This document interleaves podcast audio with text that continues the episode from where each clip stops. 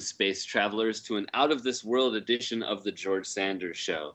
This week, tying in with the recent release of Jonathan Glazer's film Under the Skin, we'll be discussing that as well as John Carpenter's 1984 film Starman, starring Jeff Bridges.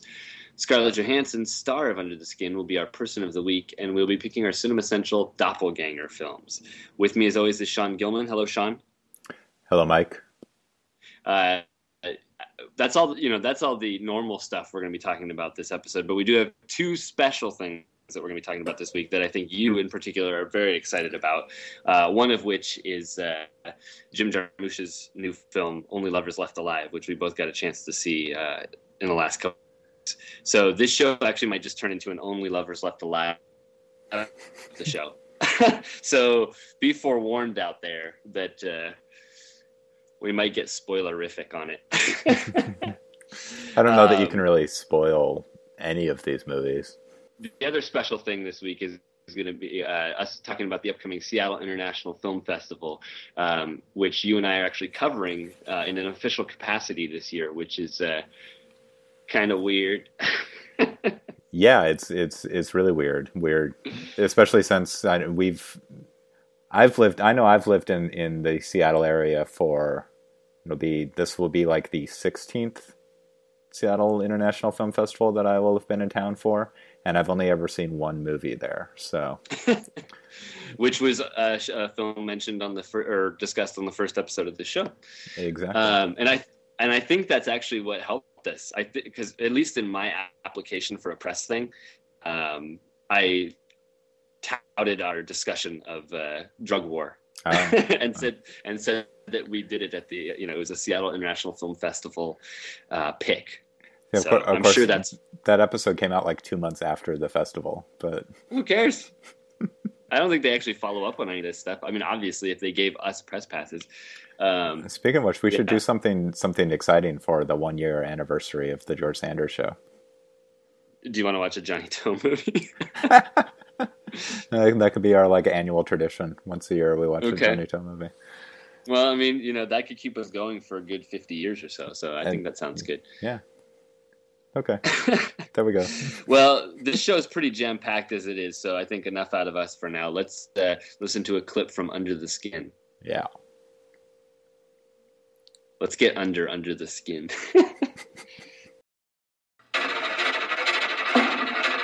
so you live alone? Yes. You think I'm pretty? I know, gorgeous.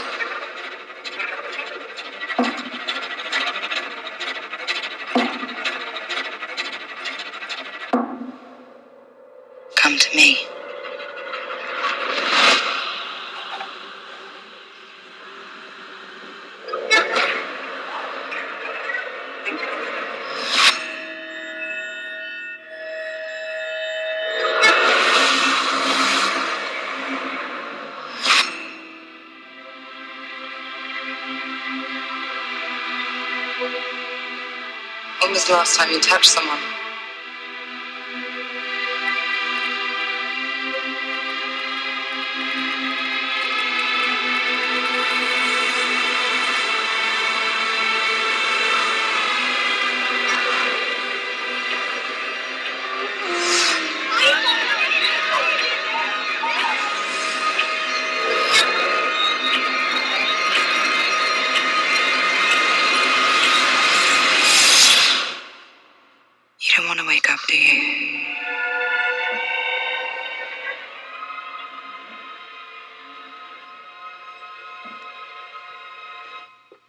Was a clip from Under the Skin, Jonathan Glazer's new film starring Scarlett Johansson uh, as an alien that lands in Scotland and spends much of the movie driving around in a van, picking up single men and taking them back to her place for a night of hanky panky, or so they think.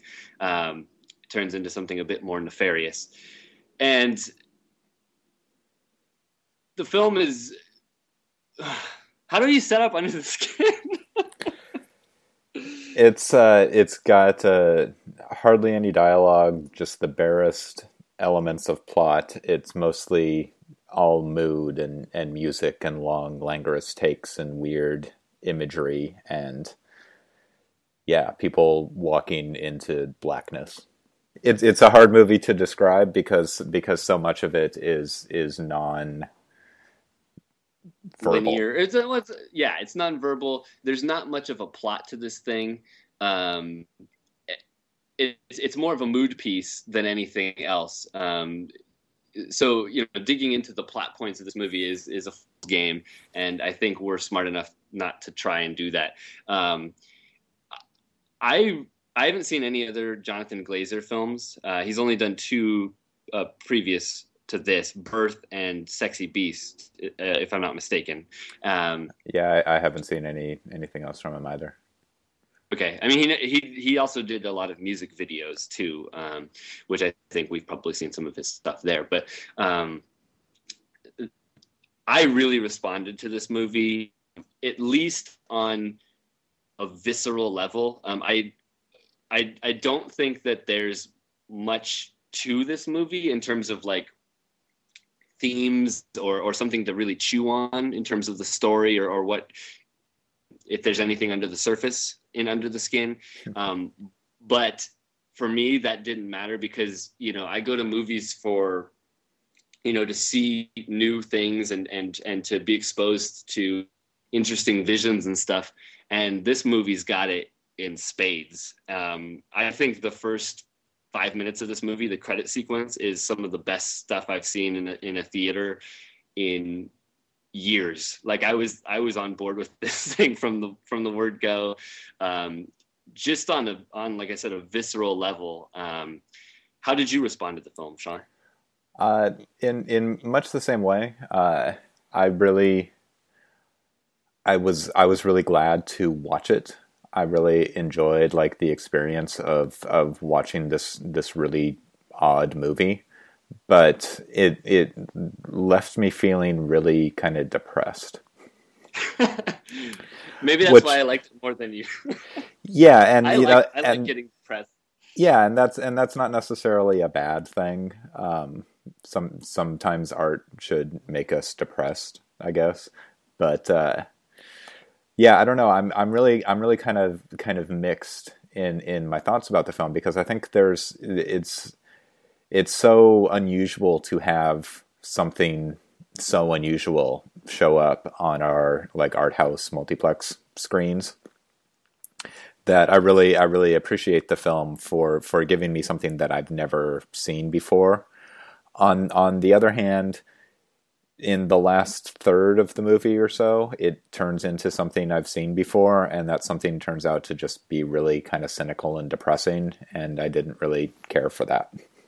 I I'll agree with you on that. I think the the I think the movie gets weaker as it goes, um, and that and like I said, that I think that first five minute section, um, which and this doesn't spoil anything really. It's it's very abstract in the beginning.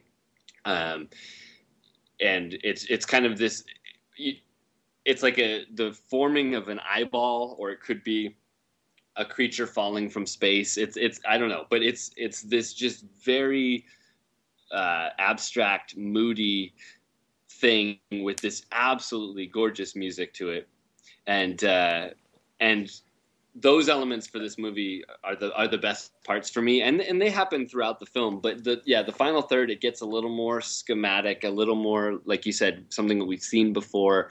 Um, although I still think there's some pretty strong stuff near the end of this thing. Um, but yeah, definitely, it doesn't sustain the power of the beginning for me. Um, yeah, I really like and and it's a it's a re, you know recurring image in the film, and there are lots of, of great images that are just really kind of uh, uh, creepy and disturbing.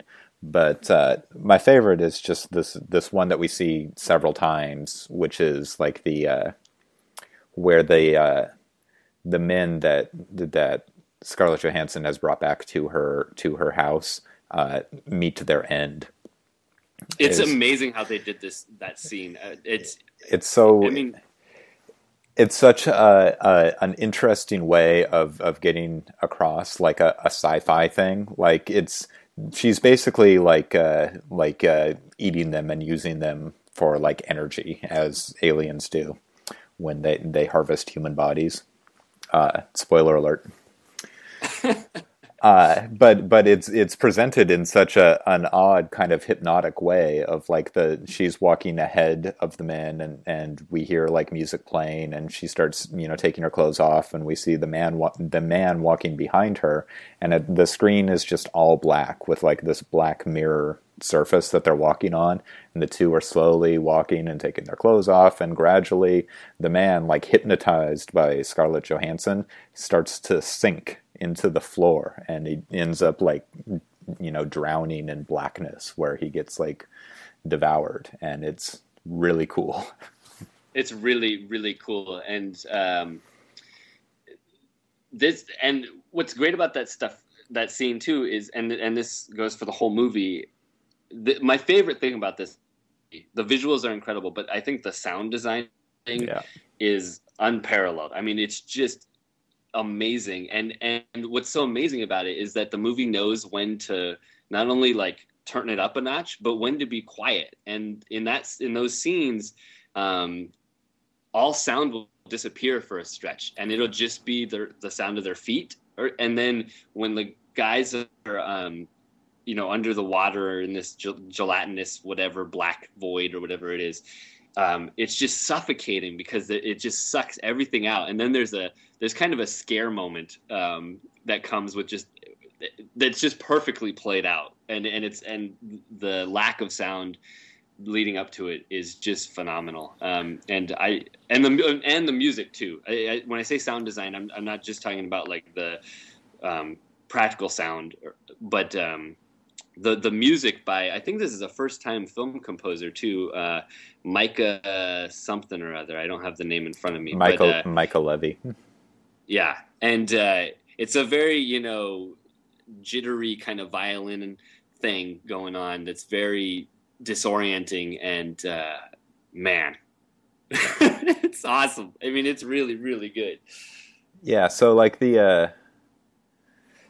the the alien functions, you know, a lot like a spider, which is is somewhat interesting that Scarlett Johansson is playing her, who you know, of course, is the Black Widow from Avengers. Oh, is she? Yeah.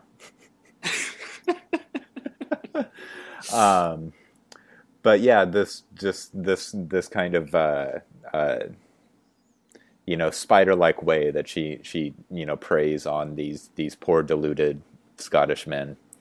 Uh, yeah, it's very neat, and and for the the first two thirds of the movie, that's it's pretty much all that happens. Is she drives around, she she picks up guys, she talks to them. If they have like anyone else in their life or anything going on, she lets them go. But if they're they're loners, she eats them. And then and then the movie, you know, takes a turn as she you know starts to become like curious about humanity. Uh, she's uh, much like uh, uh, Jeff Bridges' alien in in Starman, she she's taken the the form of a human, even though she's not human, and she uh, kind of becomes curious about her human humanity and, and what it actually means to be human. And then, you know, from there, you know, she kind of uh, follows a more conventional movie kind of path where she like tries to be human, and it really doesn't work out for her, which which I, I thought was really kind of cynical and not all uh, that interesting. I don't think it's entirely cynical. Uh, one of my favorite parts in the movie is actually um, when she kind of becomes domesticated a little bit, and she she meets this guy. She's she's kind of wandering. Um, she doesn't know where she's going. She doesn't know what she's doing, and she's walking along, and she meets this guy near a bus stop, and he takes her home, and he's very sweet to her. Like he, you know, he makes her dinner, and um, he's very, you know, he he's chivalrous. He like, you know, carries her across a pond, a wet pond, so she doesn't get all muddy or whatever. Um, yeah, but, but that that's that... that's that's played just as much as as like it's it's pathetic and and sad as it is nice.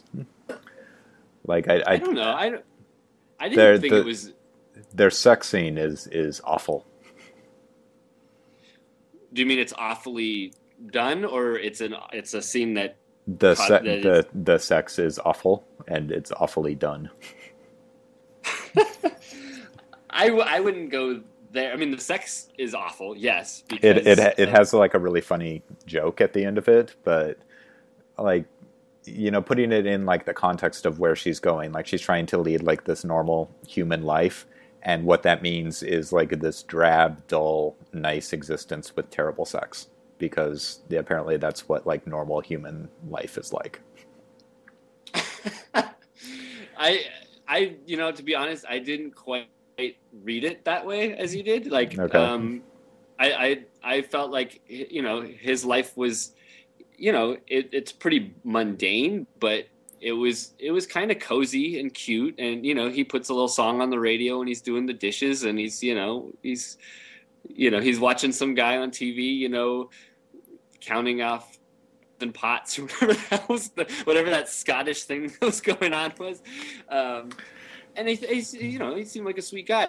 I, and I don't know I think that the I don't know I I didn't read that necessarily as oh this is you know the bad sex is what happens to you know people because we're all boring and this sucks blah blah blah blah blah. But maybe that's what was going on. I don't know. Yeah, and Um, then and then she finds you know the the thing that really sucks about people is when she goes for a walk on the woods and just happens to meet a, a rapist, as you will when you go walking in the woods, and she gets caught in in his trap, which you know is you know like neon you know space heater lights flashing irony.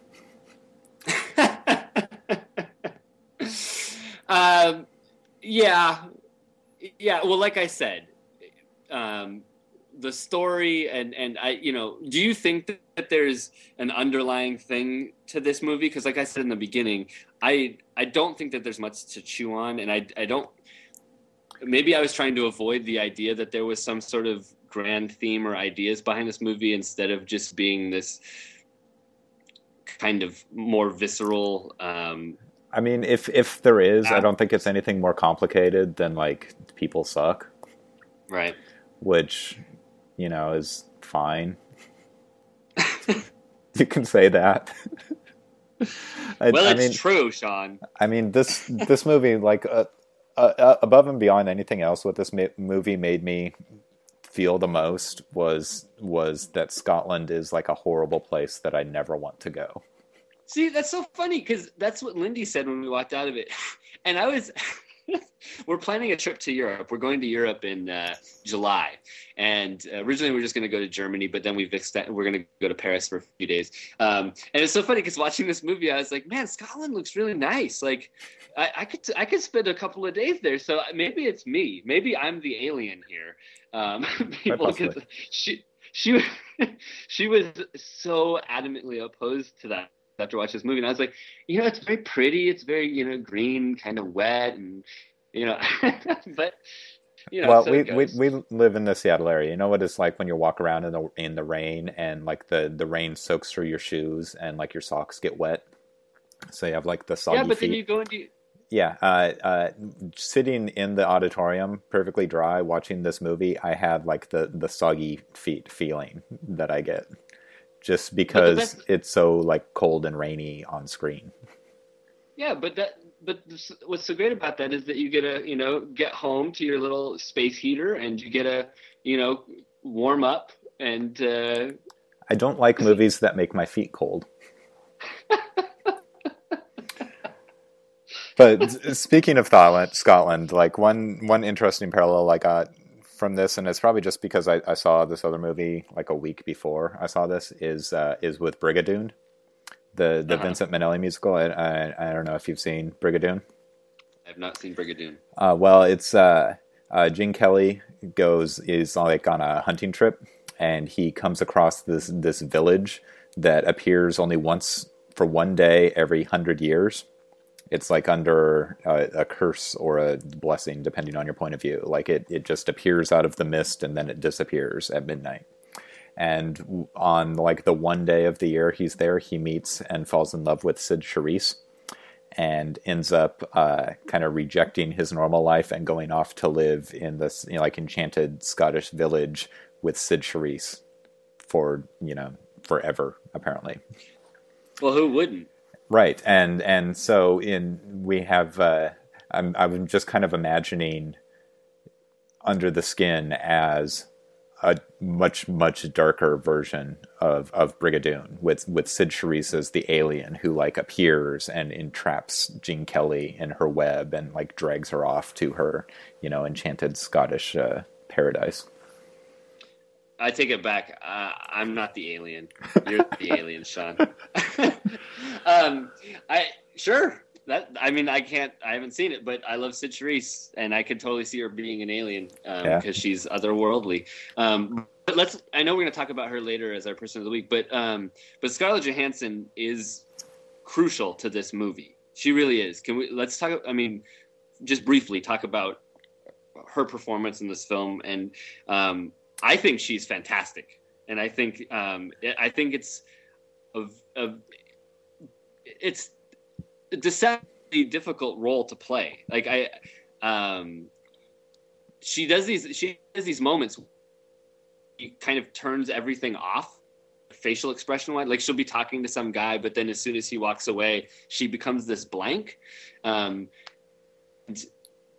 I think Um, I think that I think that plays to her strengths. I think there's a, a certain blankness to her as an actress. Like she's she's Absolutely. she's really good at at vacant.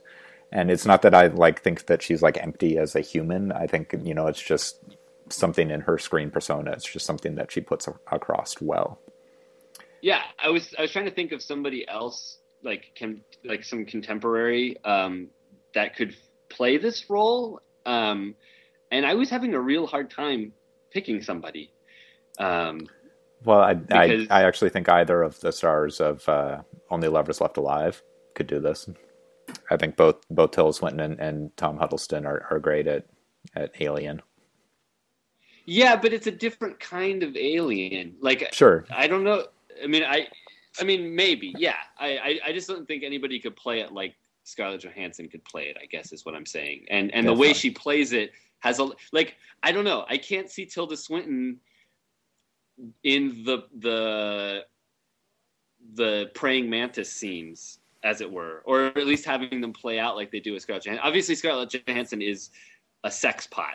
You know, or you know, that's that. You know, she's like yeah, they ha- of- they have a, a different kind of attractiveness, but there's there's something very uh, insect like about Tilda Swinton that I think would, would pull don't get me that off. And we'll talk about we'll talk about Tilda. In a minute. I mean, yeah, I my heart goes pitter patter when I see Tilda Swinton. I mean, she's amazing. But um, Well, anyway, she's she's, I, I think, she's also Scottish, so you know she would have that go. going for her. Whereas whereas uh, her. Scarlett Johansson's accent is a little uh, alien. it, which is perfect. There you go. It's fine. Uh, Um, the what what was the most uh, disturbing sequence of the film for you? Because um, there's a lot of disturbingness. I think it has to. I think it has to be the scene I was referring to earlier, um, where an, one of the new recruits that she takes into her den um, gets submerged in this black void, and he runs into, or not runs into, but he's he's facing another man who has been, um, you know, consumed earlier, and his body's slowly like withering away, and they they try and communicate to each other. Try he tries to reach out for this guy, and um, the guy just kind of becomes obliterated, and uh, Yeah, I- it's I thought that- I- terrifying. I thought that was really cool. I thought it was actually kind of funny. Like the the other guy seemed to have this look on the face on his face, like, yeah, I know. What are you gonna do? Here we are. I don't know. I don't know. I mean, that was pretty spooky. Like when his body just completely disintegrates and then he turns into like a wisp of flesh or whatever. Um, oh, actually, I just the- thought of the other one. Okay. Okay, you're probably gonna say it. You're, no, you're gonna say it. Well, the the most bothersome thing to me was the the beach scene. And, yes, and that's just what I. Yeah. just everything about that. Like like a I have like a, a a problem just in the the why I don't like seeing people do stupid things on screen that just are like obviously stupid. So what what happens on the beach is like a, a dog. You know, the, this couple is on the beach with their 18 month old baby and their dog, and it's not a beach. It's like it's the ocean, and it's like giant waves crashing on the rocks. And so they let their dog go out and swim in the ocean, and predictably enough, the dog swims out to sea, which is bad enough. They their dog is dead. Uh, but then the woman runs in after the dog, and she, of course, gets swept out to sea. And then the man runs in after her, and he gets swept out to sea. And like somebody goes to save him, drags him back, and then he runs out again. And so they all end up dying, leaving 18 month old boy sitting on the beach with nobody around except Scarlett Johansson. Uh, That Yeah. that really bugged me, and you know, it's I, I'm you know as as I've been a, a, a parent, I'm I'm more sensitive to like horrible things happening to babies. I think it's just like like an innate thing. Like it really bothers me now. And Right. and like when they cut back later to the shot of this this I poor this little baby Love just it. on the I beach with no humans around, just left there, just crying, the snot running down his face. That's that was really upsetting for me. Like I I, I, really don't like that at all. that. It's great. There's this guy on a, on a on a motorcycle who's following Scarlett Johansson. He's very mysterious, and it's not not quite you know explained what his relationship was with her. But um, he goes back to the beach, and you see him walking towards this this kid, the 18 month year old, who's just like you know screaming his head off, terrified because no one's there for him. And and you think the guy it's framed so you think the motorcycle man is going to pick up the kid, but he ends up picking up something. I forget what it is, like her jacket or something that's in front of the baby, and then turning around and walking over. that's great. That's so I fucked up. wonderful. I was more concerned for the dog, to be quite honest with you. Uh, that that that got me more. But Well, Um, let this if if if Under the Skin accomplishes nothing else, it, it I hope it serves as a warning to people to not let their dog go swimming in the ocean. and also don't rape aliens because that's just not going to end up, end well. Well, well, yeah, but really, d- don't rape anyone. Alien, human, Well, dog. hey, I'm, It's just a, a general Good rule of point. life. good point. Good point. That's that's a very good point.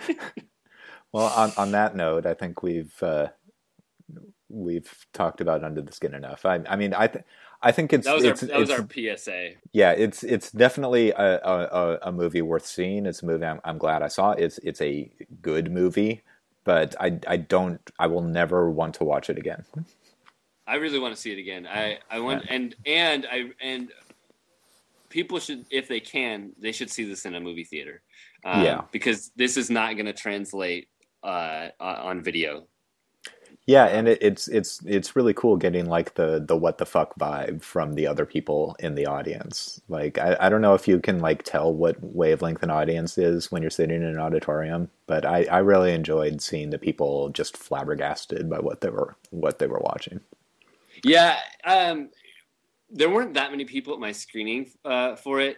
Um, unfortunately, the two I, there was a woman in front of me, a few seats to the left. Thankfully, I couldn't hear her, but she turned to her um, date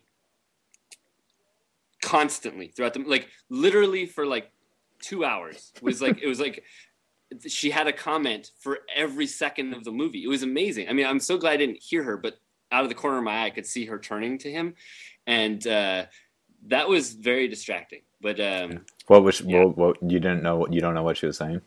I couldn't hear. No, that was that was the, the nice thing. I would have moved if I, if you know, if um, I was hearing her talk. But uh, no, I just saw her constantly whispering in his ear, and I'm like, how can you possibly have something to say for the full two hours of this movie? I mean, I just don't get people. It's really weird. Um, oh, and then and then the scene. Uh, so the the Guild 45th Theater, I mean Guild 45th, the Harvard Exit Theater, where um, I saw this, uh, has a balcony, and um, uh, there was two guys that came in. I was on the main floor, but two guys came in um, about ten minutes into the movie um, during the the scene where naked Scarlett Johansson is stripping other Scarlett Johansson in a white room, and it's just like naked Scarlett Johansson time.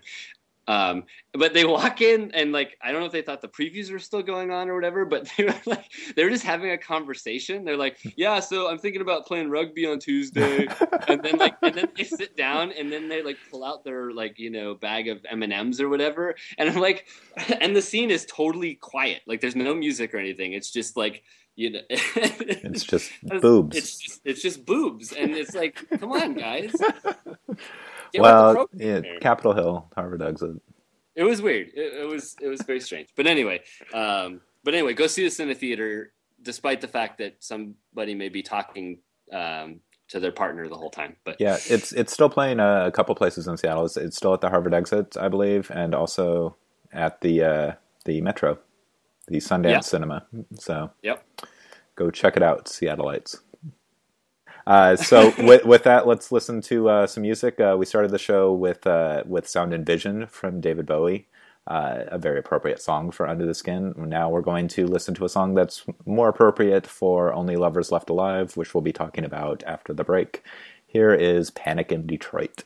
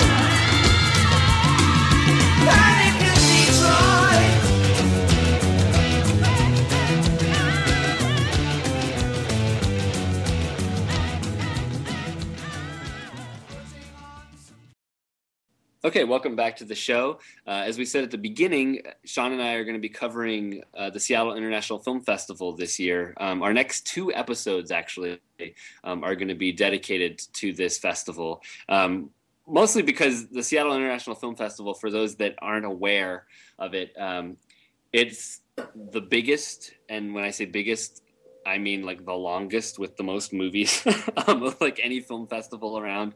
Um, so there's a lot of stuff coming, um, a lot of stuff to wade through. And uh, Sean and I, you know, we went to the press kickoff uh, in the middle of the week, which was a very surreal experience. Um, if I must, if I must say so, Sean was Yeah. wearing a suit, um, was. which was the most surreal part of it. I was wearing a Groucho Marx T-shirt, so that kind of shows you uh, the dichotomy that you get with the George Sanders show. but um, you know, there were a lot of people, and we didn't know any of them.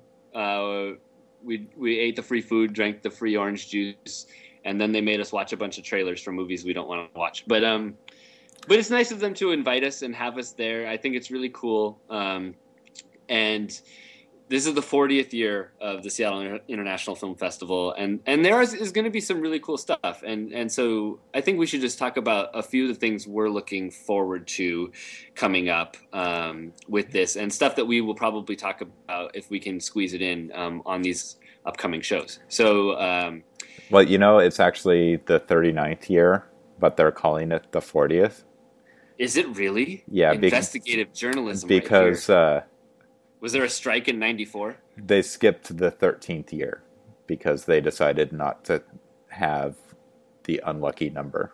Are you fucking kidding me? I wish I was. I'm protesting. I'm not Yeah. going to any of these movies. what?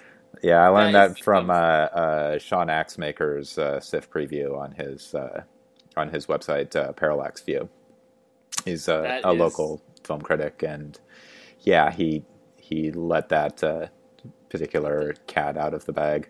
I'm You should put that cat back in the bag and drown it in the river. That is the dumbest thing I've ever heard. yeah, Um, there was a house when I lived. So I lived in the suburbs um, for most of my youth, and there was a house on a street. I don't remember the name of the street, but it was six six six.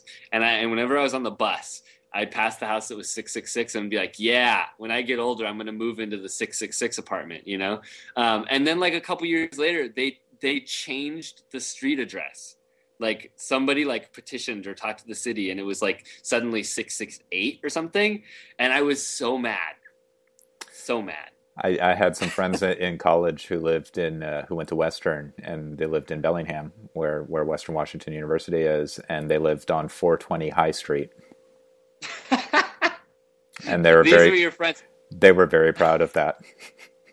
uh, oh well All right, so named- back, so anyway so, back to the festival. so- uh, back to the festival yeah, we have uh, we went through the schedule, and the festival I think is like 25 days long with like 500 movies or something, and so we went through and kind of picked out the ones that we were most interested in, and I don't know how many of them we're actually going to get to see. It's just kind of our like master list of what we're going to to try to make it to. And so, which which among these are you most looking forward to? uh let's see if i had to pick three that i'm most excited about i would probably go um, i'm really looking forward to boyhood the new richard linklater film um, which unfortunately there was a press screening of that a couple days ago that It's actually it's actually this coming week. Oh, it's this week. Excuse Yeah. me. Oh, well, I'm out of town this week. I'm in California, so Yeah. I can't go to it. Um, but I, I am really looking forward to that. I think it's a really interesting idea, and um, I've been, you know, watching a lot more Linklater films because I hadn't seen many, um, and I, I think he's pretty interesting. Um, so. To that, I'm looking forward to uh, He, the uh, Hong Sang Soo film, which I believe you saw at uh, Vancouver. Yeah, I Is that saw correct? I saw both uh, Our Sunhi and uh, Tsai Ming Liang's Stray Dogs in Vancouver, and I'm really excited that they're they're playing here, so I can try to make you watch them. So Well, it's not a matter of you making me watch them. I, I'm looking forward to it. I'm looking- you need to I'm looking forward to you looking forward to it. There we go. Uh, and then if I my third pick, I would probably say, uh, you know, being a former punk rocker myself, uh, Lukas Moodysson's "We Are," Best, which I've heard some decent things about. Uh, it's about you know three girls that start a punk rock band, and you know if if it's even like half as good as Linda, Linda, Linda, um, I'll probably be satisfied because that's like you know catnip for me. So. I, those ones are, are, are ones I'm pretty excited about. What about you, Sean? If you had to pick three from the upcoming festival, Well, I actually saw a trailer for We Are the Best the other day when I was uh, at, at Only Lovers Left Alive, and uh, my anticipation of that film uh, dropped. Oh no, really? Yeah, so I I don't know. Uh, well, I yeah, I haven't seen it. I mean, I, I Yeah. think I saw a, festival right up from like the Dissolve or something, and and they said it was cute or whatever. But yeah, uh, yeah, I mean, I trailers. I, I don't like trailers. I know. Okay, can we can we pause for a second? When I went and saw Only Lovers Left Alive, you know, it was they just ran trailers. It was at the multiplex um, for all the upcoming you know summer blockbustery things, and it's amazing.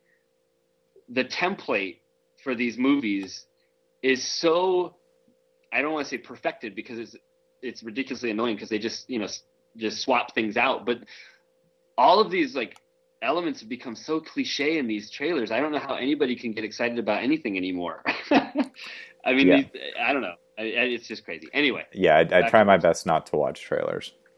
Uh, so like like I said, I'm I'm really looking forward to to Our Sunhi and and and Stray Dogs. Um, I don't know if I'm going to watch them again. I'd like to see Ar- Our Sunhi again. I don't I don't know about Stray Dogs. I already wrote about that one, but uh, I haven't written about the Hong Sang Soo film yet. Uh, uh, Boyhood also. Um, but here here's the thing with, with, with film festivals and, and a movie like Boyhood, like that that movie is going to come out in July and it's going to play in theaters. So it seems like like counterproductive to me when you when you're going to a film festival to to make time to go see Boyhood and you know we're we're in a different uh, you know position with that now because I can like go to the press screening next week and watch it, but we're, we can't actually. It's like embargoed. We can't actually review it until it comes out. So I I don't know. I don't know if uh, if it's I agree. worth it. I mean, I understand. I mean, I'm just, I'm just, you know, giving you down the line of the ones, you know, if if all things can, you know, just uh, as movies, sure. Boyhood looks pretty sweet, you know. But um, I know what you mean. I th- like there are other movies that are a little more or a lot more obscure that are on this list. Um, you know, 'cause Linklater is probably the most famous director besides Polanski, I think, that's got a film um, opening. Um, yeah. Uh, yeah. Well, there's How to Train Your Dragon too.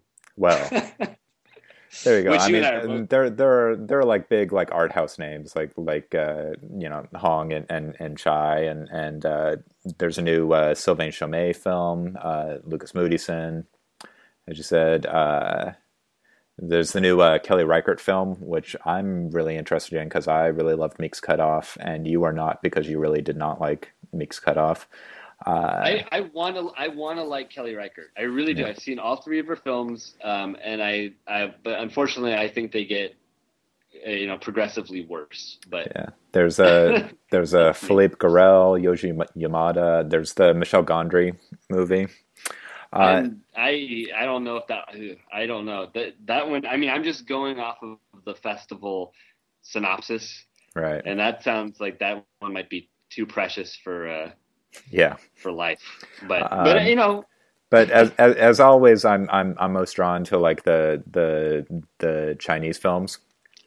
So I I want to see I really want to see Rigor Mortis, which is uh is like a that don't uh, that sounds interesting. like a vampire comedy along the lines of like Mr. Vampire or Encounters of the Spooky Kind, I think. Uh, there's a Firestorm, which sounds a lot like Johnnie To's Lifeline, which is really awesome. Uh, and then there's the uh, uh, Once Upon a Time in Shanghai, which uh, I want to see all of the movies that start with Once Upon a Time. Just for for weird, you know, collectible your- collectible bucket list. reasons. Yeah, I want to see all the Once Upon a Time movies. I, I don't know I- why. I can't explain it. Most Sure. of them probably aren't very good. Uh, and then uh, uh, Black Coal Thin Ice, which I believe won the Berlin Film Festival, won like the top prize there, beating out Boyhood, uh, controversially, uh, is a Chinese film, and also uh, Fruit Chan's The Midnight After, which sounds really good. Fruit Chan is is one of the uh, kind of Wong Kar Wai generation of Hong Kong filmmakers that I actually haven't seen any of any of his uh, films yet, but I've had like Made in Hong Kong sitting around waiting for me to watch for a couple of years now, and I really should watch it. So you really should. yeah, those those are the ones I'm kind of looking forward to. And also, uh, there's uh, a number of kind of archival presentations that that SIFF is doing. That uh, some of them look really really neat. That uh, I assume aren't going to be press screened, like uh, Alain Alain Resnais's last year Marienbad or Nicholas Ray's The Lusty Men. Uh, Yeah. the one I'm I'm most looking forward to, and I'm gonna. I don't know if I'm going to be able to go to it because we're like moving two days after it plays, and I'll probably have to like pack up my house. But it's uh, uh, Donald Sosin, the uh, the pianist, is is accompanying uh, a couple of of silent uh, programs. One is a collection of Charlie Chaplin shorts, and the other is a, uh, a Chinese film called Song of the Fisherman, which I would be really interested in seeing because I haven't seen any Chinese silence. I don't think so. That would be something I'd really want to to try and make it out to see. Well, and of course Rocky Horror, which I know you you go every every chance you get. No, um, yeah, no, the archival does look really cool. Um, I I would love to see the Lusty Men. Um, I can't believe I just said that phrase. Um, and the Chaplin shorts sound great. Yeah, it all sounds great. I mean, chances are with all the films that we're going to try and get to, I probably won't be able to see any of those. Um, if I'm being quite honest with myself, because you and I put you and I put together a list, and um, the films that you and I both want to see collectively. Um, it's it's like 15, 16 films. And that's that's a lot to get to, especially considering uh, um, I'm losing a week because I'm going to be gone and you're going to be moving. So we'll see what happens. But Yeah, we, will do, we do have like about- six weeks to to get through these, and you know, I imagine some of them we're not going to be able to see because there won't be these screeners or we can't make the press screenings. So Right. Well, I think it's pretty exciting, and uh, you know, I hope it makes for good pod- podcasting so that we can do it, you know, down the line. We'll see. So anyway, that's a long list of films we hope to be watching um, somewhere down the line. But let's talk about films that we have been watching. Um, I'm really excited. I have no about to talk about Sean, but uh, it's time for our segment. What's Sean watching? So Sean, what you watching? uh, I've been watching a lot of things, but the one we're going to talk about is Only Lovers Left Alive, which was I, I think it was the my most anticipated film of 2013. Like it was the movie I wanted to watch more than anything else that came out last year. I think you're probably in the same boat, and it it finally opened up here in in Seattle. It's playing at the Guild 45th, and uh, I I went out and watched it, and I I I really liked it. I, I don't I don't know yet if it if I liked it more than than the Ultima Película, which is my number one film of 2013, but it's uh, it's it will definitely be up there on my 2013 list. Snipping at the heels, at least. Yeah, it's Uh, it's, yeah. it's in the conversation.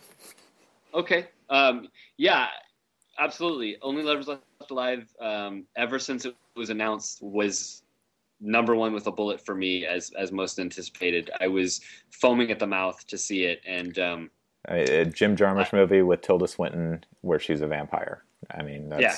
how could this? How has this not, not been made already? You know, Yeah. you ask yourself when when uh, you hear about it, and uh, yeah, I.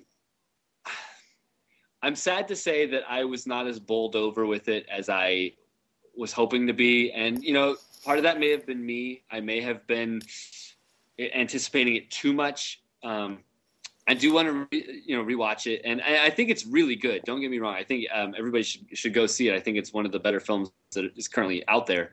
Um, but for me, I feel like a lot of the themes that Jarmusch is is wrestling with in this film, um, and preoccupations and and what have you, I think he's done better. Um, it, in in his previous film, the much maligned "The Limits of Control," which I am a huge partisan uh, for, but uh, but this movie's great. I mean, it is it is really good. It's really solid. Um, Yeah, I think I I I really like the limits of control. Also, I've only seen it once, uh, and it was was when it played in the theater, and and my wife really hated it, and so I I got the the cold shoulder on the drive home.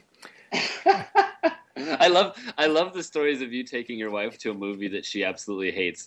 It Uh, it happens is- is it it- happens a lot. I mean, it it's a testament to her love for you that she still that she sticks around after you've subjected so many um, terrible movies, in her opinion.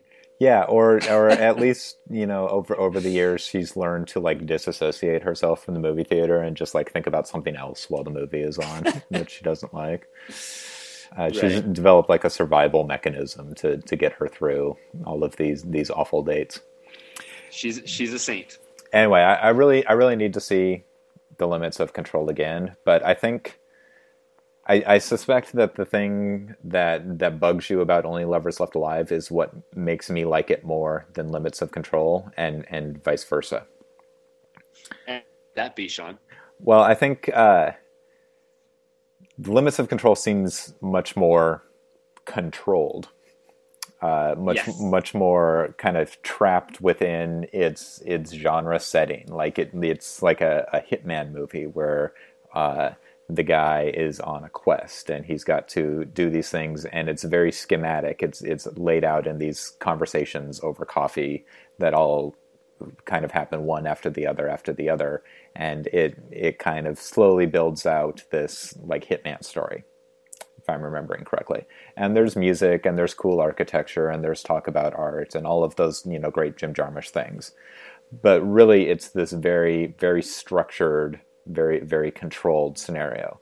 Whereas Only Lovers Left Alive is basically it's four episodes in the life of these vampires, and mostly it consists of them hanging out. Like in the first section, they're hanging out separately. The second, they're hanging out together. In the third, uh, a family member drops by and they all hang out. And in the fourth, they go somewhere else and they're hungry. and that's Yeah. and that's the movie. Like it, it's it's got this this this vibe that is much similar, more similar to uh, like Stranger Than Paradise or or Mystery Train than than your your later more more genre focused Jarmusch films like like Limits of Control or or Ghost Dog or uh, Dead Man. And and Uh, I like that. Like Stranger Than Paradise is my is my favorite of his films, even even ahead of Dead Man, which we talked about last year on the show, but Episode two. episode two. But uh, yeah, I like I like that aspect of of this film. Yeah, I, I don't. I don't. I mean, I. That's not what I dislike about it. Um, Okay. I, what I dislike about this, uh, and I don't even want to say dislike really, but I, I feel like the elements. So, and I don't want to just compare this to Limits of Control, but it's really, really hard for me not to. Um, my problem with this movie is the the shoehorning in of of these kind of dissertations on art and and science and all of the th- all the things that you know Jarmusch you know he named a lot of you know stuff like um, you know these kind of cultural signifiers or whatever um, and in limits of control it serves the larger purpose of the movie um, and here it feels a little more forced and and less um, I don't know it was a little more ob- obvious Right. here. Um like there's there's a wall and this is because um this is how hip i am. Uh, when i lived in olympia is your first tip off of how hip i am. Um i lived and we had a wall in our living room where my friend adam and i went to kinko's and we photocopied 25 photos of uh of artists and, and, and people that we thought were really, really cool, um, like the RZA and um, Bob Dylan and stuff. And we put them up. We pasted them all on this wall, uh, like a, a wall of fame or whatever, in um, in our house. And it was this really, cool thing. Um, and the same up in this movie, which is really cool. It's nice to see. But when when Jim Jarmusch is doing things that I was doing when I was 20, and I am really kind of lame. Uh, it reads a little lame to me. You see, I, I don't, So- I don't think it's like, uh, I don't think it's that kind of thing is, is shoehorned in. Like it is, it is really obvious, but I don't think it's like name dropping. I think it's, it is the subject. they drive by Jack White's house and they say, "Hey, here's where Jack White was born." Yeah, Oh, and- I love Jack White. and I think, I think that's because that, that is the subject of the film. Like it's, it's not a vampire story filled with like a bunch of hipster name dropping. It is, it is about it, it's about culture and it's about the things that we value in culture and, and the way that we value them. And the the movie is built out of these uh, these oppositions between the two vampires, uh, uh, Tilda Swinton and, and Tom Hiddleston. And and some of them are, are really obvious. Most of them are really obvious. Like like he always wears black and she always wears white. I mean, their names are Adam and Eve.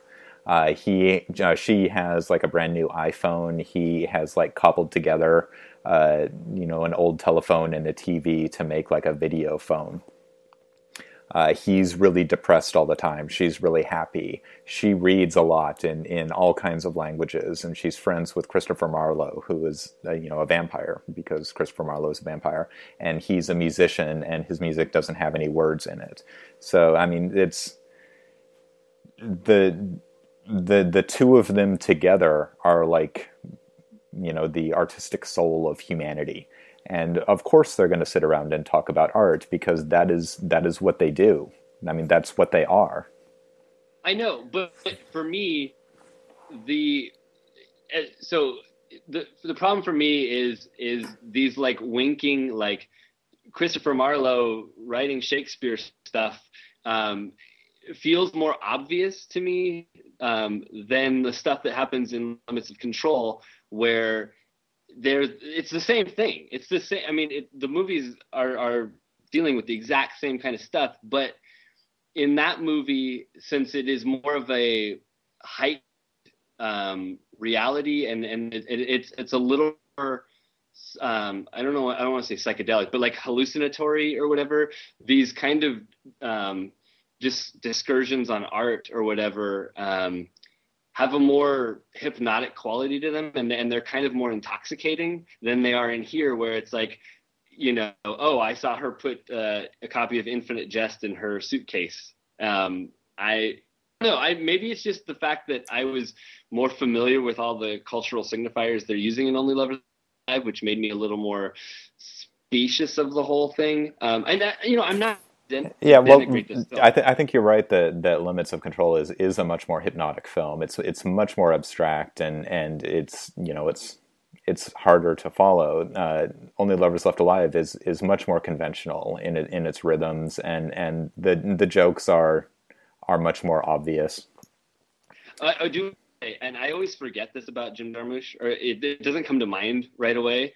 But Jim Jarmusch movies are really like like I really like his sense of humor, and and even in something like Limits of Control, which is if if you think back on it, it doesn't seem like it's very funny, um, but there are some really funny moments in that movie, and and there's some great stuff in here, mostly um, Tilda Swinton, who's just absolutely perfect. I mean, she is just fantastic in this movie. I mean, it's, like we said, like you said at the beginning, it's the role she was to play, and uh, she she you know she does a wonderful job with it. And the two of them too, uh, her and Tom Hiddleston together, um, are are a wonderful couple. They they just really bounce off each other really really well. Yeah, they're they're great, and which is unusual because he he seems like he's much younger than her, but th- you wouldn't know it when they're together on screen. They're just they're fantastic. I, I really like Tom Hiddleston. I, I like him in like the the Marvel movies. He's okay. Uh, I really liked him in in the Deep Blue Sea with with Rachel Weisz, the Terence Davies film from a couple years ago. And then in, in, in this one too, he's he's fantastic. Yeah, he's very he's very very good. Um, and this is another this is another thing where um, kind of like under the skin. I you know those two playing these these roles um, are so perfect that I can't think of anybody else really doing it as uh, you know as well. and Um, Mi- Mia Wasikowska um, as well as the uh, the the sister that shows up and and uh, is just a disaster. I, I She's thought she horrible. was, she was pretty great. I, I and see this is the thing that I like. The things I like about this movie are, I love the um, how the vampire, the two of them are, you know, the kind of older hipsters. You know, like they don't want to go to the show. You know, they don't want to go out. Um, They don't want house guests. You know, they're kind of, you know, they're kind of domesticated a little bit. You know, um, that stuff's really great. Um, the the use of Detroit, you know, Jarmusch is, is really good at, at picking interesting locales for his movies and and sh- and showing them off in a way that you've really seen them before, um, and he does that fantastically with uh, Detroit, which is you know the whole movie's at night because obviously they're vampires, so we only get these nighttime shots of these um, abandoned buildings, boarded up houses, and stuff, and it looks like another world. I mean, it doesn't look like America in the 21st century, you know. Yeah, it, Um, it, it makes a really interesting uh, contrast with, with Tangier, which is where where she lives, and it's it's really creepy. Uh, these scenes of them driving through like the downtowns of these cities because there's no people around, and Yeah. and cities, especially like the downtown core of cities, where if you're there in the daytime, there's thousands of people walking around. Cities are really creepy at night when the streets are empty, and uh, no, it's it's great for a vampire movie.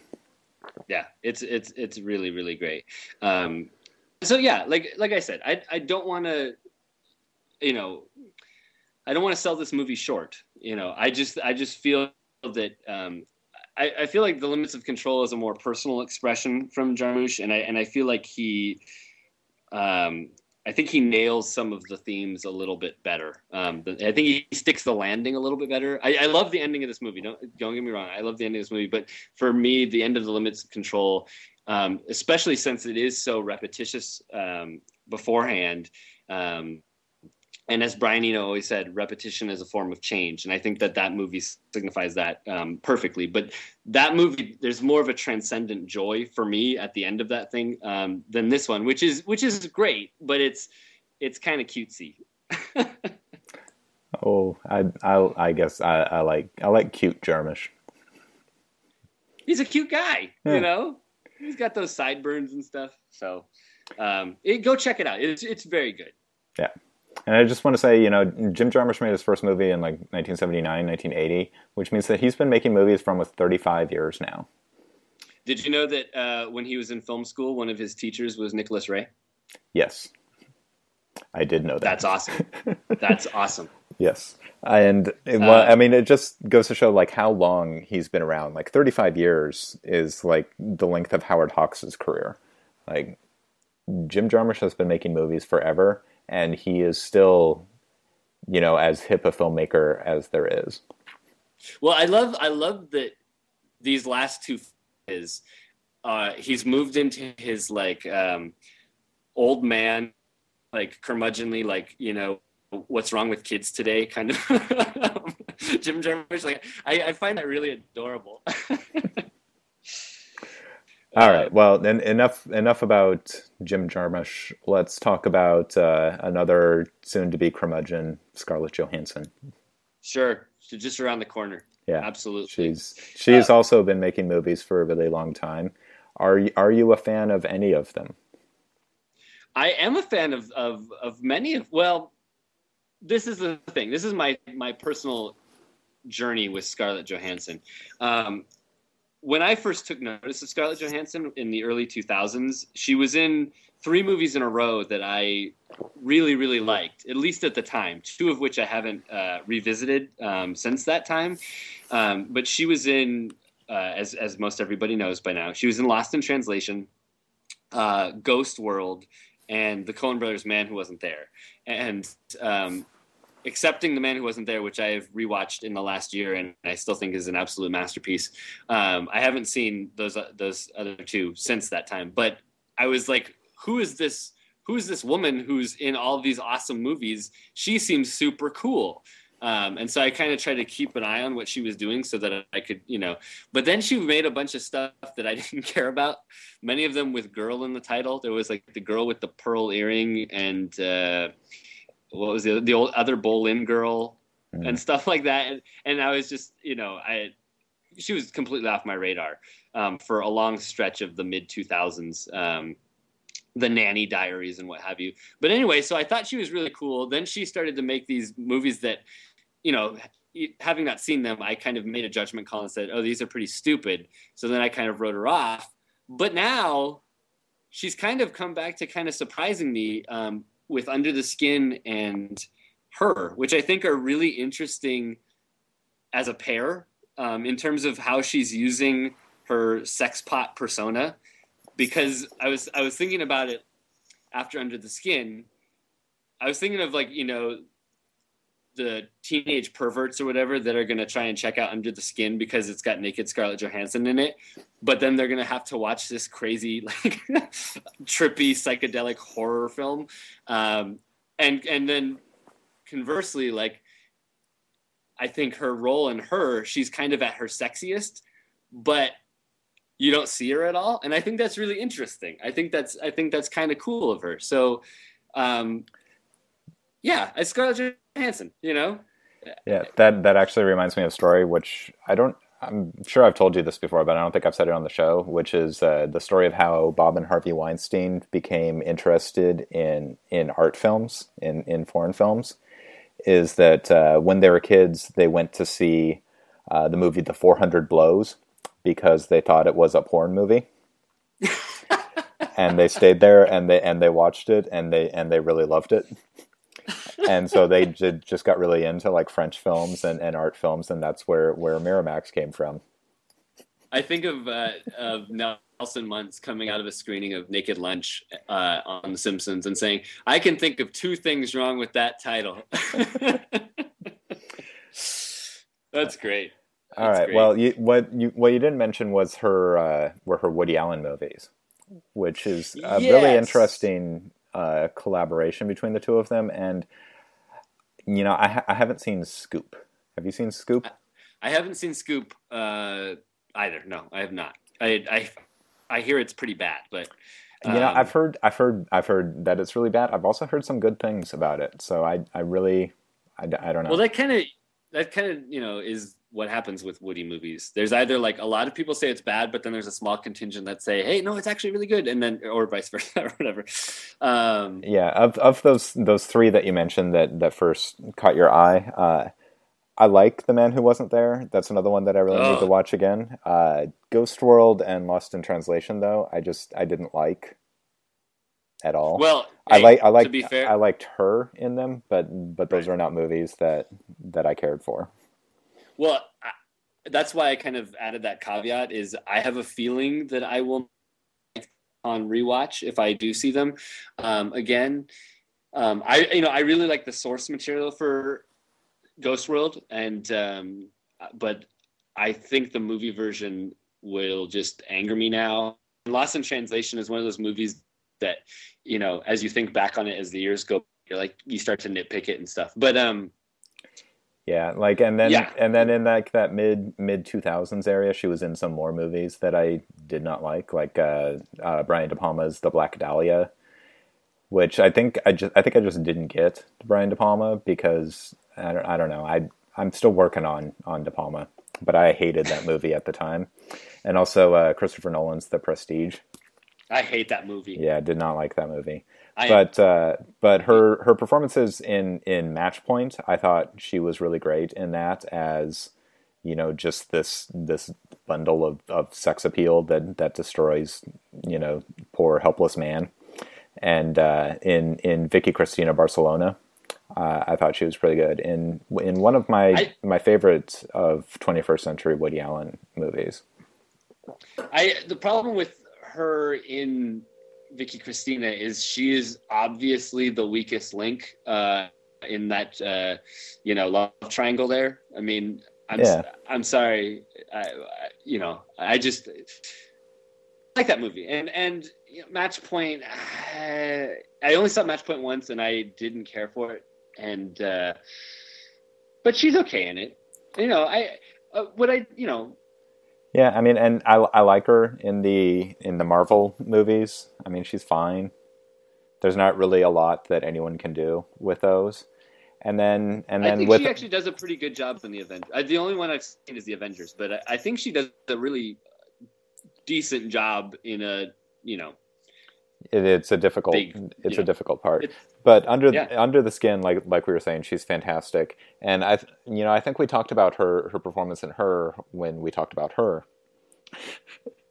and while while I think she's really good and she's you know her her voice is fantastic and she uses it really well. I, I I do think that it kind of is is counterproductive to the movie to have such a recognizable voice playing that character. I didn't. I we yeah we did talk about that, and I I know what you're saying. I didn't have the same problem that you did with it. Um, I wasn't as affected by her it being Scarlett Johansson as you were. Um, but but I, don't think that's her fault. You know, she does a really good job, and you know, I, I you know that's Yeah. clearly Spike on Spike Jonze to have chosen her um, for that. But um, Yeah, so Yeah, so, so like anyway, look, looking over before- her her filmography, what what I see is like an actress that I like. Like I, I like you know, the the fact that she's in a movie is a reason to go see it for me because I, I think she's a good actress. I think she's very talented. But she's in very few movies that I actually like. yeah, um, And I, would don't I don't know but why that is.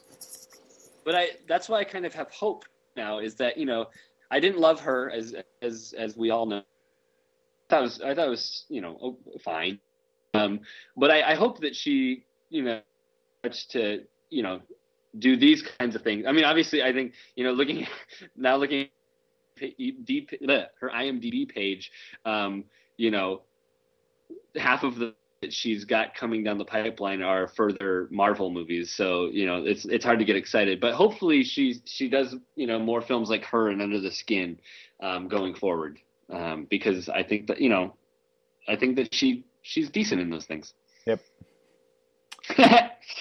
Uh, um, so with that, uh, let's move on to our next topic, um, tying in with our themes of the show today. Um doppelgangers, as, as both uh, Under the Skin and Starman have aliens taking the form of, of somebody else, approximating a human. Um, so there are a lot of good doppelganger movies. Uh, you know, Vertigo clearly um, it comes to mind and stuff. But is, is there one that uh, you think is in particular really good in terms of there's Sean? Yeah, I'm I'm uh, I'm not going to pick Bill and Ted's Bogus Journey, just for your sake. I was really gonna. I was gonna do it. You, you totally guessed it before Yep. we started. Rec- pick something else, you jerk. uh, I'm I'm I'm to pick uh, uh, Jacques Tati's Playtime, in which uh, Jacques Tati was a uh, you know French uh, director and star. He made these comedies where he he usually played this uh, character uh, named Monsieur Hulot. Uh, he has a very distinctive appearance. He's got a hat and a pipe and, and this long beige trench coat that he wears. And he's always finding himself in in unfortunate situations with like really kind of elaborate slapsticky uh, uh, comedy constructs that are built in as he uh, fails to interact with his environments. It's it's very uh, Keaton-esque, very much in the like the Charlie Chaplin silent comedy tradition, although with also a lot of uh, goofy sound effects. Anyway, Playtime is his third Hulot film, and it's it's uh, one of the greatest film comedies of all time. And one of the the really neat things about it, he built this massive set on the outskirts of Paris, and he he shot it in 70 millimeter. So there's these big widescreen compositions, and you see all kinds of stuff going on in different parts of the frame. And one of the things you see are lots of different Hulots. It's not just Tati. There's other random guys that that look like him that have the same kind of Hulot-esque antics getting involved, um, happening to them, and and getting involved. So it's the the Hulot character kind of doubled into infinity as we all become Hulots. That's cool. I play Playtime is one I need to get around. I've only seen one Jacques T film, and I didn't really care for it that much. I saw um, Hulot's Holiday.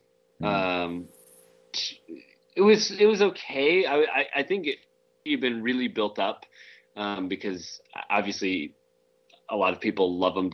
I, I was underwhelmed, so I, I do need to see Playtime. I need to see Traffic, um, and I will get around to one of the you know one of those sooner than Yeah, later. uh, but uh, um, Give uh, Monsieur Hulot's Holiday another try again sometime. I think it, it, it plays better the second time through when you kind of know what to expect because they're, they're very odd movies at first. Like you're you're very kind of off put. Like there's there's very little dialogue. There's almost no plot.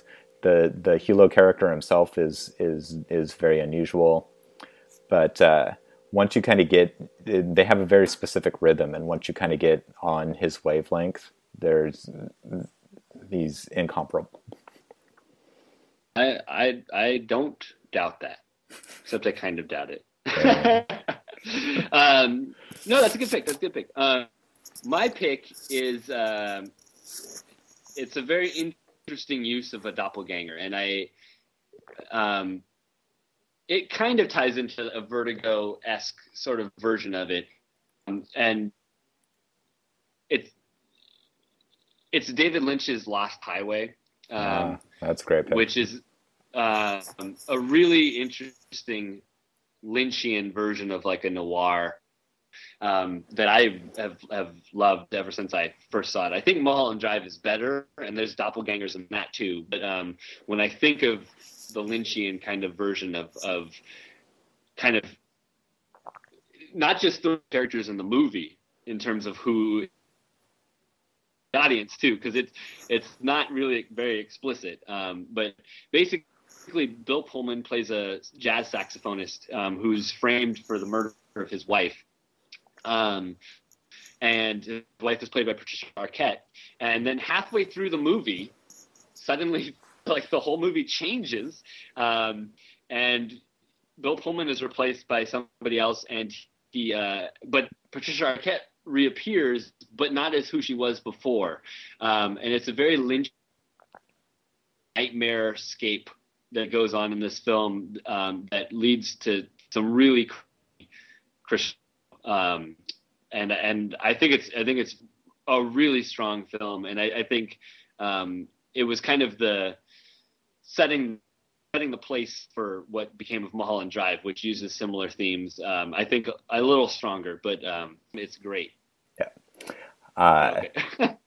I, I agree. Lost Lost Highway is, is fantastic. That's a great pick. Uh, Lost Highway is actually the the first David Lynch movie I liked. Congratulations. I, I was I was very anti Lynch, but but that was the one that kind of uh, opened opened him up to me and, and made me kind of uh, get what he was what he, what he was after. It, it put me on on his wavelength, and I was then able to kind of go back and and appreciate uh, some of his other films. I still need to rewatch Blue Velvet, which uh, I saw in when I was in college and and really dis disliked.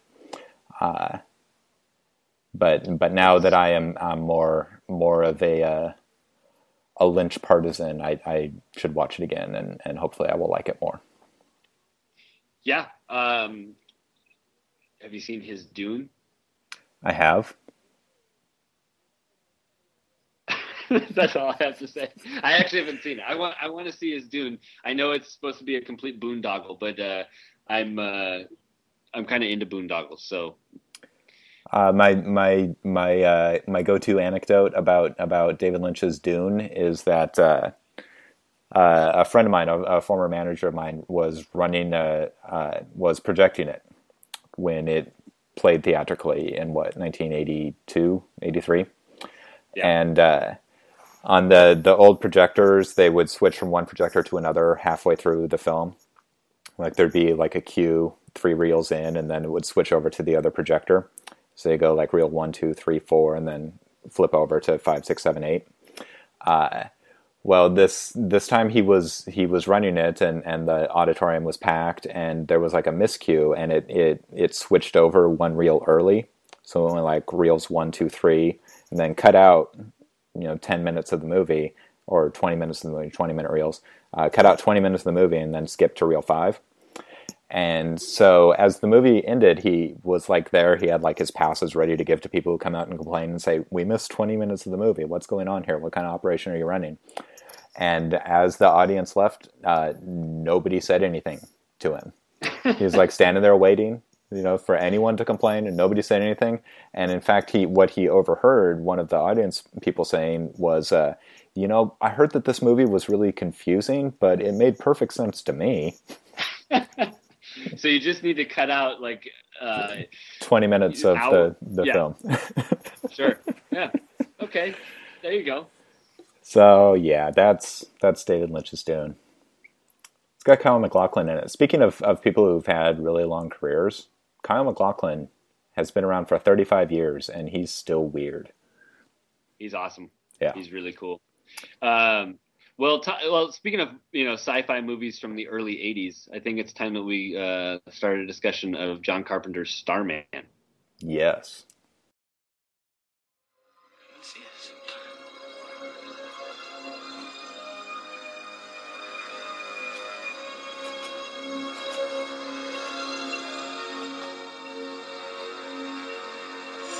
Please! Help me, please! I'm being kidnapped! I said greetings. What the hell's going on here? I'm being kidnapped! Greetings.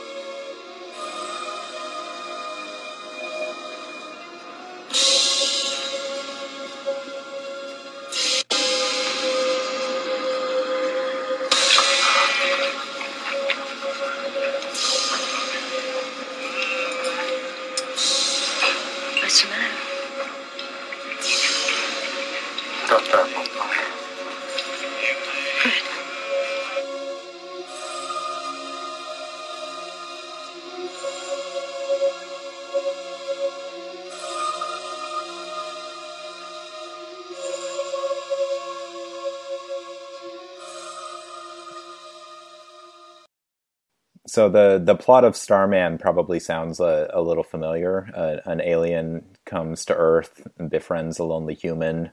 They have some adventures. They form a, a very special bond, and then the alien has to return to his home world, leaving the the human, you know, emotionally changed for the better.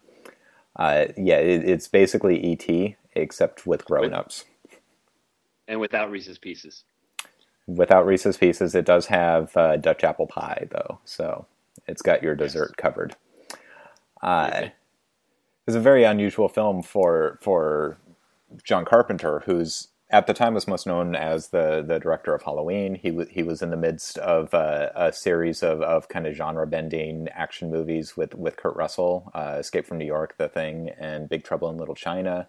Uh, he's you know he he had done the fog assault on precinct 13 you know all these these horror movies and and action movies that are all really kind of uh, darkly comic and and kind of cynical.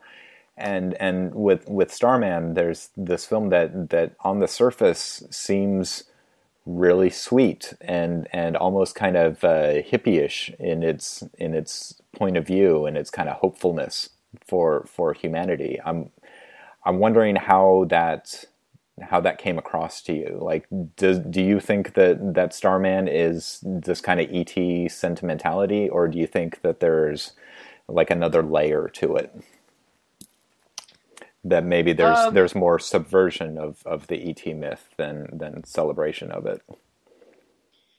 I think it's a little bit of both. I mean, it, it does get well. I I wouldn't call it sentimental. Um, I think there's genuine heart here. I don't think that this is uh, necessarily like a cynical take on on the ET thing or or you know like I, I feel like there's there's a genuine emotion here. Um, uh, and I and I think Karen Allen and Jeff Bridges are integral to that. I think they really do sell the emotions and well, I guess emotions in her.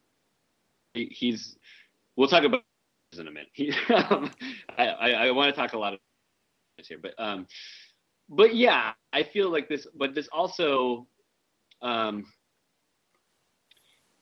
it it you say you know can give hope for man or you know it gives hope at the end or whatever. But I feel like um, that you know mankind isn't shown in the best light. Um, you know we get a lot of uh, you know you get your hicks that don't understand and try and you know beat the you know bejesus out of Jeff Bridges. You get the government people that um, want to you know dissect him without even giving him a chance. They don't haven't even met him and they want to put him on an operating table and stuff. And um, They're they're know, very it's- single-minded in their obsession with with destroying him or, or or studying him. Like there's there's never even any any debate that they would do anything other than than capture him with as many guns as possible. I actually thought that that seemed like a kind of a weakness of the film. yeah, they're not really given a lot of you know opportunity to kind of flesh anything out like that. There is one scene with Charles Martin Smith where he's you know he's questioning them. You know, he he plays a guy from SETI who you know goes to their you know Yeah, but- you know compound. But that comes very late in the film. Oh yeah, yeah. It's clearly you know trying to throw a bone at that or whatever. It's it's not like he's it's not fleshed out. It's not. Um, compared compared with with something like uh, Close Encounters of the Third Kind, where you know the the governmental forces are are almost entirely benevolent. You have like Francois Truffaut going around with his with his translator, you know, really excited trying to track down the alien, and everyone wants to like you know work with the alien and try and communicate and you know serve the good of humanity. Like it, it's just Charles Martin Smith here, and everyone else wants to shoot him. Right. Um, yeah, so uh, I think it has both of those elements to it, but it also has you know um, a sense of wonder to it, and and you know as an audience member, you you know you you clearly you know identify and, and well I don't know if you identify, but you you know um, you fall for Starman. I mean, at least I did. I, I felt Did more. you? For, I felt more for Karen Allen, who I think is is fantastic in this movie. Like she, she's I think she's remarkable. she's she's great, of course, in in Raiders of the Lost Ark, but but that is is more of a just like a straight Howard Hawksian woman role where she's just all you know cool and, and hard ass and, and sexy. Here she you know she the the movie opens with her getting drunk and watching home movies of her dead husband, and she's she's so sad and she's so kind of broken and and just in interacting with this guy who is this alien who's taken the form of her husband, which is horribly traumatic for her. Yet she, you know, gradually comes to like actually like him, and she has so many opportunities to to get away from him and and escape, and it's really believable every time she chooses to go back, and the uh, the the ending of the film reminded me a lot of of Gravity which came out last year. Like both movies end with with the the female protagonist uh, looking up. Like in, in Gravity, Sandra Bullock has, has finally come to Earth and she's like endured her ordeal. And through this like, you know, sci-fi movie scenario, she's come to terms with this trauma in her past. And, and we see her like stand up on the ground and the camera looks up at her in this very heroic pose. Uh, something similar goes on in, in, with Karen Allen's character, where she has, you know, her own trauma, and then like sci-fi plot intervenes and she overcomes it. But as the movie ends, she's looking up, but the camera is up above her, and it kind of slowly rises up as like you know Jeff Bridges' spaceship goes up in into space, and it it seems even more heroic to me than than the Sandra Bullock pose. I love the final shot of this movie. I Yeah. absolutely adore it. I, I, I and it, it's helped. it's- It's helped immeasurably by by the the theme, like this kind of uh, you know re- recurring uh, like circular melody that comes through that's really triumphant, and it's very 1980s. And I like sat through. I let the whole credits roll just because. Uh, Me too. yeah, it's really good. The music's really, really good. I think uh, Jack Nitzsche was the uh, the musical supervisor on this. Um, yeah, it's one of the few times Carpenter didn't compose his own score. Yeah, well, this movie is interesting because you know the thing came before it and was a huge. Hey, I to use the word boondoggle again. Um, um, and so this was him trying to um, redeem himself, try to give himself, you know, Hollywood, you know, uh, bona fides again to like uh, keep working, so to speak. You know, so I think there was a lot of. I think he relinquished a lot of the reins for this. Um, although I still think this is a John Carpenter film. Don't get me wrong, but um, you know, I, I think that he was more, you know, open to collaboration on this one than maybe in some other films of his. Yeah, he doesn't. Um, he doesn't have a screenwriting credit on it, which which Right. is unusual for him. Uh, it was produced by Michael Douglas, which is I think it was originally developed as a Michael Douglas thing. I, I, th- I think this sat on the shelf for a long time because because of ET. Well, Um, Mi- Michael Douglas was is a very accomplished producer, and it kind of gets like overshadowed because you know he's such a, a great movie star. But but he had he has a lot of production credits, and he's and he's uh, he's done some really interesting stuff. But um, uh, yeah, I mean the this is a much more more conventional movie for for Carpenter. Like it, it, it feels like a director trying to to recapture a mass audience after uh, you know maybe more bizarre areas he had gone down with his last couple of films. kind of like only lovers left alive. um, Uh, yeah, absolutely. Um, uh, for me, a lot of this, you know, you mentioned Karen Allen, and I don't know if you were trying to avoid talking about Jeff Bridges, but he was nominated for an Oscar um, for his role in this film, and I was, I this is the first time I'd seen it. You'd seen it before, I believe, when you were younger. Um, yeah, I actually saw it in the theater when I was eight years old and did not really get it. right. And then Uh, I'd, I'd seen it on video a few times after. Like my only memories of this movie really are of the colors of of the reds and the blues, and like the uh, you know the fact that they were like in a in a house and a, and a train. Like I, I really didn't know this movie very well. Uh, so I, I was really excited to see it again. It's, it's you know I, a lot of the the movies I saw as a kid, I like remember you know bits and pieces and like sensations, and like the sensation of watching it again was the same. as as as my memory of it. Like I I remember like the feeling of watching Starman, if that makes sense. and you still didn't get it. Um, well, anyway, uh, um, I think Jeff Bridges kills it in this movie. Um, he sustains this awkwardness of of his character um, throughout this film in a really unique sort of way. Like you know, we've seen people play aliens time and again. You know, and famously, um, 1984 also saw the release of The Terminator, the first Terminator film with Schwarzenegger. Um, both characters end up, you know, showing up naked. Um, but I, I really think that Jeff's performance here is is like the movie hinges on it. And, um, I think he does a wonderful job. And I was thinking about it while watching this movie, and I was thinking of all the great Jeff Bridges performances.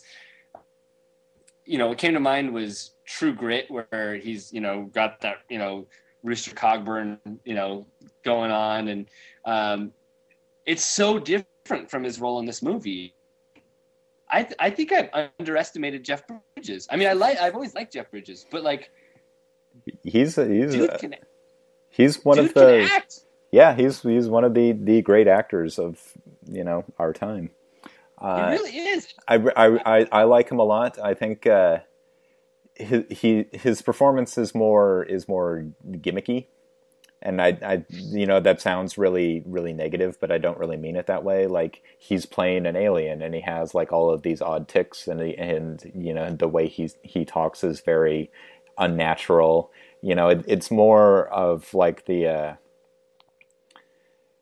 you know he's he's playing an alien. It's like it's a more actorly performance than what what what Karen Allen has to work with. So I'm I'm more impressed with with her work if if that makes sense. No, I Like I, I think I, think that she actually has the harder job. I agree. I just think that They're both they're both great though. They're both great. yeah, I think it it would have been really easy to play this role in a generic sort of way, and I think Jeff Bridges makes decisions throughout this that, at least for me, subvert what someone alien would do, and I, I think like his body language is really well done, and it's not just like robotic. It's it's more like um, I don't know. It's it's unnatural. He's he's always unnatural. unnatural. Like he doesn't he doesn't become human as the thing goes along. Like there's always something off about him. And what's great is you is the movie sets you up with that devastating scene in the beginning where she's watching home video footage of, of them when he was when his you know he he was a human um, and he's you know he's you know in that scene he's the Jeff Bridges we know the very late you know laid back you know easy going sweet kind of guy with a winning smile and stuff um, and that just you know makes it even more of a contrast when you're um, as an alien. And oh, we we got to talk about effects here, by the way, because um, the scene of of the alien morphing to Jeff Bridges clearly that is if you're looking for a Carpenter moment, like a signature John Carpenter section or or, or something. I, I would be I would point to that because that reminds me a lot of like the thing with like the dog. Um, obviously, it's not as gruesome as something like the thing, but it's this it's a baby kind of uh, mutating into a man, and I think it's Rick Baker, And Stan Winston. effects- Stan Winston uh, special effects, um, and it's it's really uh, unnerving. You know, it didn't get a, a, a visual effects Oscar nomination. Like it, I think it should have just for that scene. Uh, Yeah. What what actually won that year? Temple of Doom, Temple of Doom. which is which is good. Ghostbusters was also nominated 2010, but I I don't know. I I think I think that Starman scene is better than the uh, the you know pulling out the dude's heart in in Temple of Doom. Oh yeah, I think this is. I think this Spoiler alert for Temple of Doom. thanks. I think this is a, a much better film than Temple of Doom, um, personally. Oh, but uh, I, I, don't know about that. I do not like Indiana Jones and the Temple of Doom. But Hmm. we'll save that for our 1984 show, which will be coming at the end of the year. We'll we'll do that. Uh, That'll be a, a double feature with Gunga Din sometime. There you go. Yeah. Um, Uh, anyway, uh, yeah, I, I, I really, I really like this. I, it was, it was, it was sweet and and moving in a way that I did not expect from John Carpenter. And I, I wonder if, like, Carpenter has like a, a cult following now. He hasn't really had any mainstream success in what twenty five years. long time. Um, but the, but there are, are Carpenter partisans out there. But this is one that I think doesn't get talked about as much as like Assault on Precinct Thirteen or this or the Kurt Russell films or like They Live or In the Mouth of Madness. And I I I think it might be because it's it's so much more. It's atypical.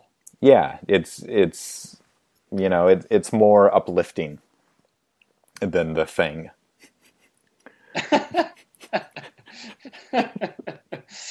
Yeah. Or- yeah, or- yeah, or- I, you know, or or Prince of Darkness, which is like the opposite of of Starman. But they're they're all so great, and and it is kind of missing like John Carpenter when he's like really on his game. His movies have this really odd hypnotic rhythm to them, and you see that in in They Live and, and Prince of Darkness in in particular. But uh, you also see it in Halloween and there are there are a couple shots in the beginning of Starman that that are are very signature John Carpenter shots. There's like uh, when when the alien before it's taken human form is like looking around and it it first encounters Karen Allen's house. You see like these point of view shots, and and the point of view shot is something that that Carpenter kind of. Uh, uh, pioneered the use of in, in horror films with Halloween, where you see like the the killer's perspective as he's like looking in the windows, kind of you know peeping on like the babysitter in in the house. So you get like that vibe early on in Starman. So you know you're you're kind of unclear, or maybe this alien is like an evil John Carpenter alien, but then he like turns out to be, you know, a nice guy. yeah. So it it it, it like it it it doesn't become the John Carpenter movie that you think it's going to be. It it ends up Right. being something else. But that's that's something else I think is is really cool. I think it's totally worthwhile, and I yeah, I, I think that's that's the main reason it's overlooked is it's it it's not a quote unquote John Carpenter film, you know. So unfortunately, that means that it doesn't get as much love. Um, but yeah, I think this movie's solid. Um, The, my uh, one, oh, you could No. The the the other thing that that really struck me with this is, and and this is like a, a germ of an idea that I had is is this is basically a road movie as as Allen and Bridges have to to drive from Wisconsin to Arizona, and it seemed to me that that road movies like this are uh, like a a unique obsession of the baby boomer generation, and I don't know if it's you know something about the the post-war prosperity era the the kind of series of migrations of people moving like from the south to the industrial cities of the north or from the east to the west or you know from the midwest to the southwest or if it's like the influence of jack kerouac and kind of hippie aesthetics or what but seems like they made a lot of road movies and we don't really get them so much anymore and you didn't really get them before the late 1960s so i don't oh definitely. Yeah i don't i don't know what it is about that particular generation and this ideal of of you know travel as as romance as like personal journey to like self-discovery or or self-actualization or whatever. But you see it all the time in baby boomer films and and starman is is very much one of of that ilk. Well, that's inter- this would be an interesting double feature uh, with the film that came out the year after in 1985, um, Albert Brooks's Lost in America, which yeah that that's that's one of the ones i was thinking of in in connection with this. Yeah, well that you know, it's hard to make a road movie, a serious road movie um, about the baby boomer, boomer, you know, ideals after that film. so maybe that's why we don't see them anymore. Yeah, um, Albert be. Albert Brooks killed it, but um, As Yeah, he has with so many other things. that's right. Like Damn you, Albert. Brooks. Uh, what? So, what was um, the, the the flaw in the movie from your? Well, the flaw for me was that uh, the DVD copy I got was pan and scan. Oh my God! No. I know it's horrible, No. absolutely horrible, and I know. But I started this. I sat down to watch it. I got like two minutes in. I was like, "Wait a minute, this is pan and scan." Um, and so I stopped it and tried to find, um, you know, a streamable version of it, and uh, struck out. And so um, I really want to see this again, maybe on Blu-ray, um, because I know that I missed a lot of really cool. Um, this thing was uh, one three three, and uh, yeah, you got to see you got to see John Carpenter in in scope. Like any anything else is not is not Carpenter. Go. well, you know what the the weird thing is, is the movie starts in scope, like in the um, the Yeah. space scene, Uh huh. um, and then and then it cuts to you know a, bo- a square box. That that was the thing that they would do with the the pan and scanning. They would do the title sequence in the correct aspect ratio because otherwise they're cutting like the names off the edges of the screen. And then once the titles go away, they cut to, they cut it to the pan and scan. It was it it was awful. Yeah, it's horrible. Um, I can't believe that there are still copies of the of movies circulating as pan and scan. I, I didn't think it was possible, but Uh, it's the, here. The the Blu-ray I rented from from Scarecrow Video. It's not it's not a perfect Blu-ray. It's it's kind of uh, uh, scrubbed and and uh, DNR'd, but it's much better than that. You you got to watch it in in the proper aspect ratio for sure. Oh, I I I mean, I was I mean, not Yeah. right now because you know you just watched it, but but you know sometime. No, I know. I mean, during especially during that final scene, I was like, man, I'm missing a lot right now. Yeah, I think I think before we do the the end of the year 1984 thing, I think you should you should rewatch this on the on the Blu-ray. yeah, I'll try and squeeze it in. Uh, so with that we're gonna listen to more David Bowie. Um, I, everybody's probably guessing what we're gonna play right now, but uh, I think you should still tell them, Sean. Uh, Fantastic Voyage off the Lodger. Booyah!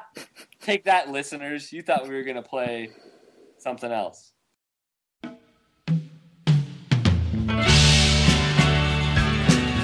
the event that this fantastic voyage should turn to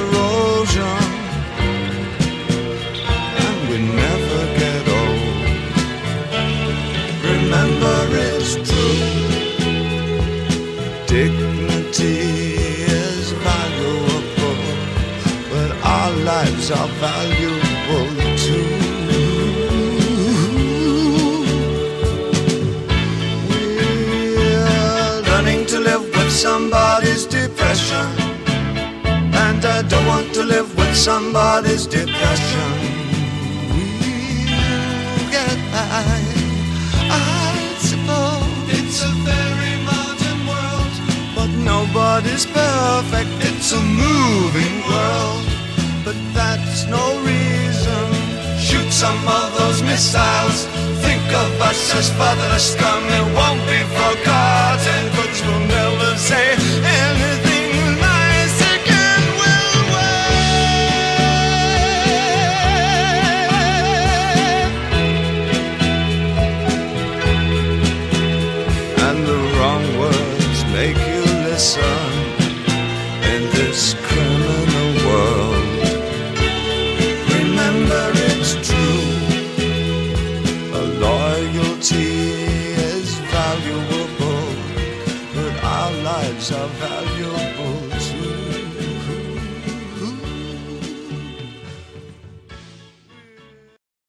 Thank you, Davy Jones, for all that lovely music this week. Um, so, like we said uh, in the you know earlier in the show, our next two shows are going to be dedicated to SIFF, uh, Seattle International Film Festival stuff.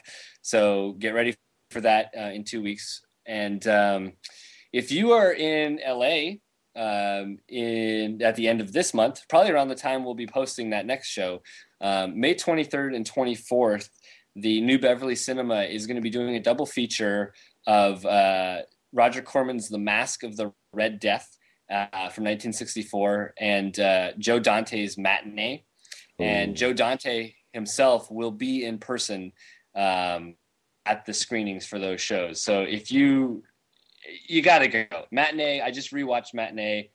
My God, that movie is amazing. I love it. It's just great. So um, definitely check that out. Yeah, I, I love both those movies, Matinee and and uh, Mask of the Red Death is is my favorite of the Roger Corman movies I've seen. That's that's a great pair. Yeah, Uh, it's a 50th anniversary. the Museum of the Moving Image in New York is uh, is doing a a big, huge uh, retrospective of Kenji Miz- Mizoguchi, and they're playing a whole bunch of stuff starting this weekend and running through June eighth. And I think they're playing like everything that is still surviving of his career. And so, yeah, you if you were in New York, you should go see them. Uh, I don't know. Are you are you a big Mizoguchi fan? Did you get to see any of the the last Mizoguchi retrospective that toured? It played at the Northwest Film Forum maybe ten years ago. I did. I saw Sansho the Bailiff and Ugetsu um, there, and I I really liked both of them. Um, it's a little. It, it's been a long time, so they're both a little hazy. Um, but I I do want to check out more, and I want to I want to revisit both of those as well. Yeah. Uh, we, well, you already missed those, so they they played they played uh, yesterday and and Ah, Friday. Uh, but playing on uh, on Saturday the tenth is the story of the last chrysanthemums, which is uh, from 1939, if I remember right. And that's one of the ones I, I, I saw at the the film forum retrospective, and it's it's a really really terrific movie. They're all really terrific. Uh, I would be most excited for like the ones that I haven't seen before, preferably the ones that aren't about the horrible lives of prostitutes, because he made a lot of But movies that's about his thing. he made a lot of movies about the horrible lives of prostitutes, but he made a lot of other movies too. So they're playing a lot of those, like his version of the Musashi Miyamoto story, and yeah, there's some cool stuff there. The plane his 47 Ronin uh, at the end of May, like Memorial Day weekend. Yeah, go see go see Mizoguchi. And for the love of God, if you're going to see the Mizoguchi movies, do not have a conversation about whether or not Mizoguchi is better than Kurosawa or Ozu, or if Naruse is better than any of them, because they're all great and they're all different and they're all valuable, and I love them all. So knock it off, people who have But to they're rank all things. Japanese. How are we gonna How are we gonna decide? They're, we have to pick one Japanese guy. No, we don't. there is room in the world for four, five. Hiroshi Shimizu. Let's talk about Hiroshi Shimizu. He's better than Kenji Mizoguchi. My God. Oh no, you didn't. He made movies about masseuses, whereas Ozu just made the same movie about the families over and over. Oh my God, make it stop. Stupid film critic Twitter. God, I hate the internet.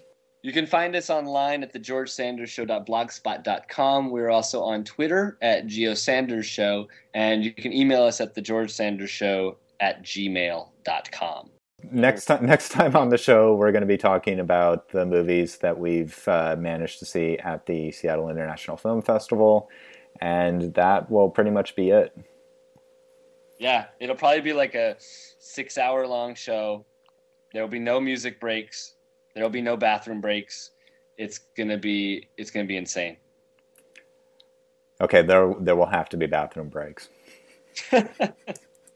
Get a diaper. All right. All right.